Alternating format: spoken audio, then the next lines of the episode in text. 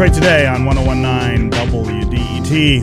As always, I'm glad you have joined us. As of today, voters can no longer register to vote online or by mail for the November election, but you can still register to vote in person at your clerk's office between now and Election Day.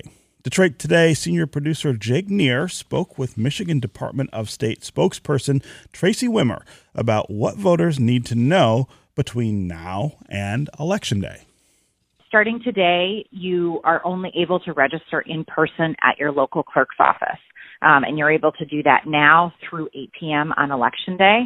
And so if you have any questions about your registration, you want to double check and make sure your information is correct, you can either check your information online at michigan.gov slash vote, or you can go in person to your local clerk.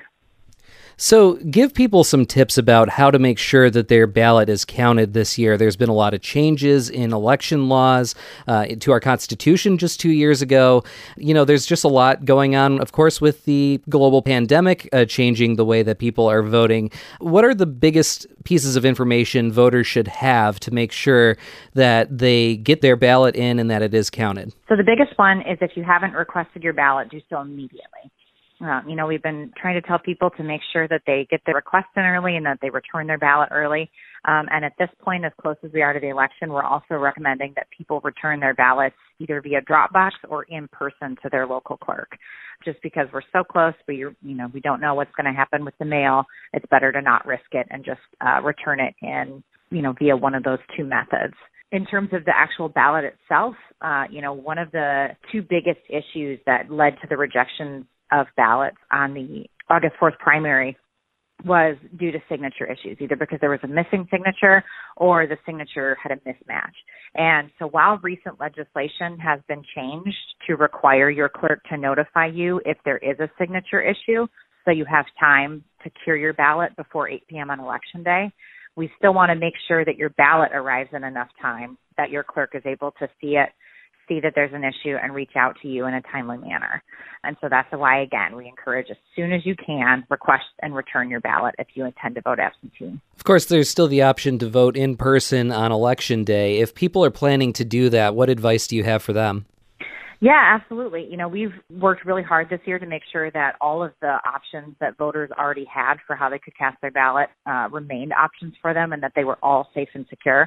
So anyone who wants to vote in person absolutely can. Every jurisdiction was provided PPE, you know, by our department uh, ahead of the statewide primary, and they'll still have it for this one. They were provided supplies and funding to ensure social distancing happened. And, you know, because people are choosing to vote in so many different ways and taking advantage of all the different options that we have this year, it's actually spreading out the number of voters we have in a way that makes all of those options safer. So, you know, we saw on August 4th with the statewide primary that polling places were actually largely pretty empty. They were pretty calm, clean. There were no lines. So voters can expect that they should be able to, to get in and out fairly quickly, that they, you know, they will see social distancing. They will see election workers uh, wearing masks. And while masks are not required by voters, we are in strongly encouraging them to wear them.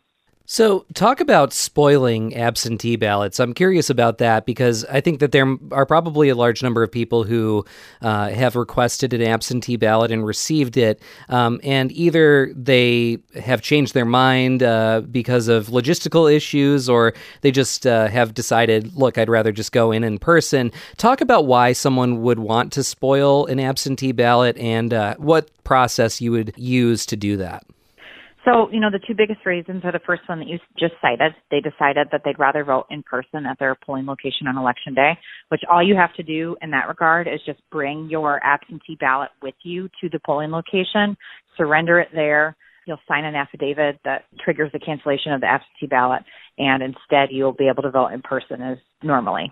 The other major reason generally is that, you know, you have changed your mind about something or you've decided that you know, for whatever reason you would like to cast a new ballot. And in that case, you can either make the request in writing to spoil your ballot to your clerk, which must be received by 5 p.m. the Friday before the election, so October 30th, uh, or you can make the request in person by 10 a.m. the day before the election, Monday, November 2nd. There's some questions I think that people have about whether their ballots will count uh, even if they're received. So, of course, if someone is, as you mentioned before, if someone has a signature error uh, accompanying their ballot, uh, they are supposed to be uh, notified of that. But what about other errors, especially ballot errors? So, if is there a way to know if your ballot is not counted because, say, you improperly filled out bubbles or you made other errors on the ballot itself? No, unfortunately, and that's also why we emphasize that you follow the directions as closely as possible. And if you have any questions, especially if it's an absentee ballot, you can always fill it out and return it in person in your clerk's office right then. And you know, while ballot counting does not begin until election day, which you know obviously would not reveal some of those specific type of errors until then, generally speaking, you are, you know, if you're in person there, you're able to ask questions, you're able to double check you did everything right. But again, the biggest thing is, you know, there's very explicit instructions with the included with the absentee ballots for how you should fill out the bubbles, the kind of ink that you should use, things like that. And so it's really important to read those instructions really thoroughly. All right. Anything else that uh, voters really uh, need to know between now and the election? Uh, anything else that uh, I haven't asked that you think uh, people should know? You know, I think the biggest thing is, um, you know, we've been working to make sure people understand that this is an unprecedented election. Um, you know, not just because we're in a pandemic, but also the the volume of turnout we're already seeing.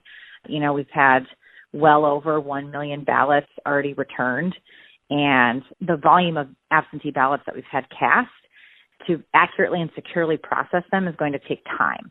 And that means we're not going to have results on election night. And that doesn't mean that there's anything wrong with the process. In fact, it means that the process is working. It means that, you know, all of the people we have working to tabulate these ballots across the state are taking their time. They're following the proper procedures.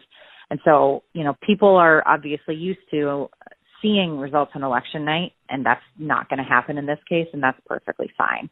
You know, so at this point, we're trying to set the expectation that um, results will be available by uh, Friday at the latest. We're hoping sooner, but you know we want to emphasize patience and we want to make sure people understand that, uh, like I said, that delay is precisely because the process is working and we're making sure that every valid vote is being counted. Thanks very much for to Tracy Wimmer, Director of Media Relations for the Michigan Department of State, and Secretary of State Jocelyn Benson for that interview with Detroit Today senior producer Jake Neher. That's going to do it for us today. We'll be back tomorrow. Hope you will too. We're going to talk with Detroit Public School Superintendent Nikolai Vitti about how school is going so far. This is 1019 WDET, Detroit's NPR station, here in a connection to news, music, and conversation. We'll talk again tomorrow.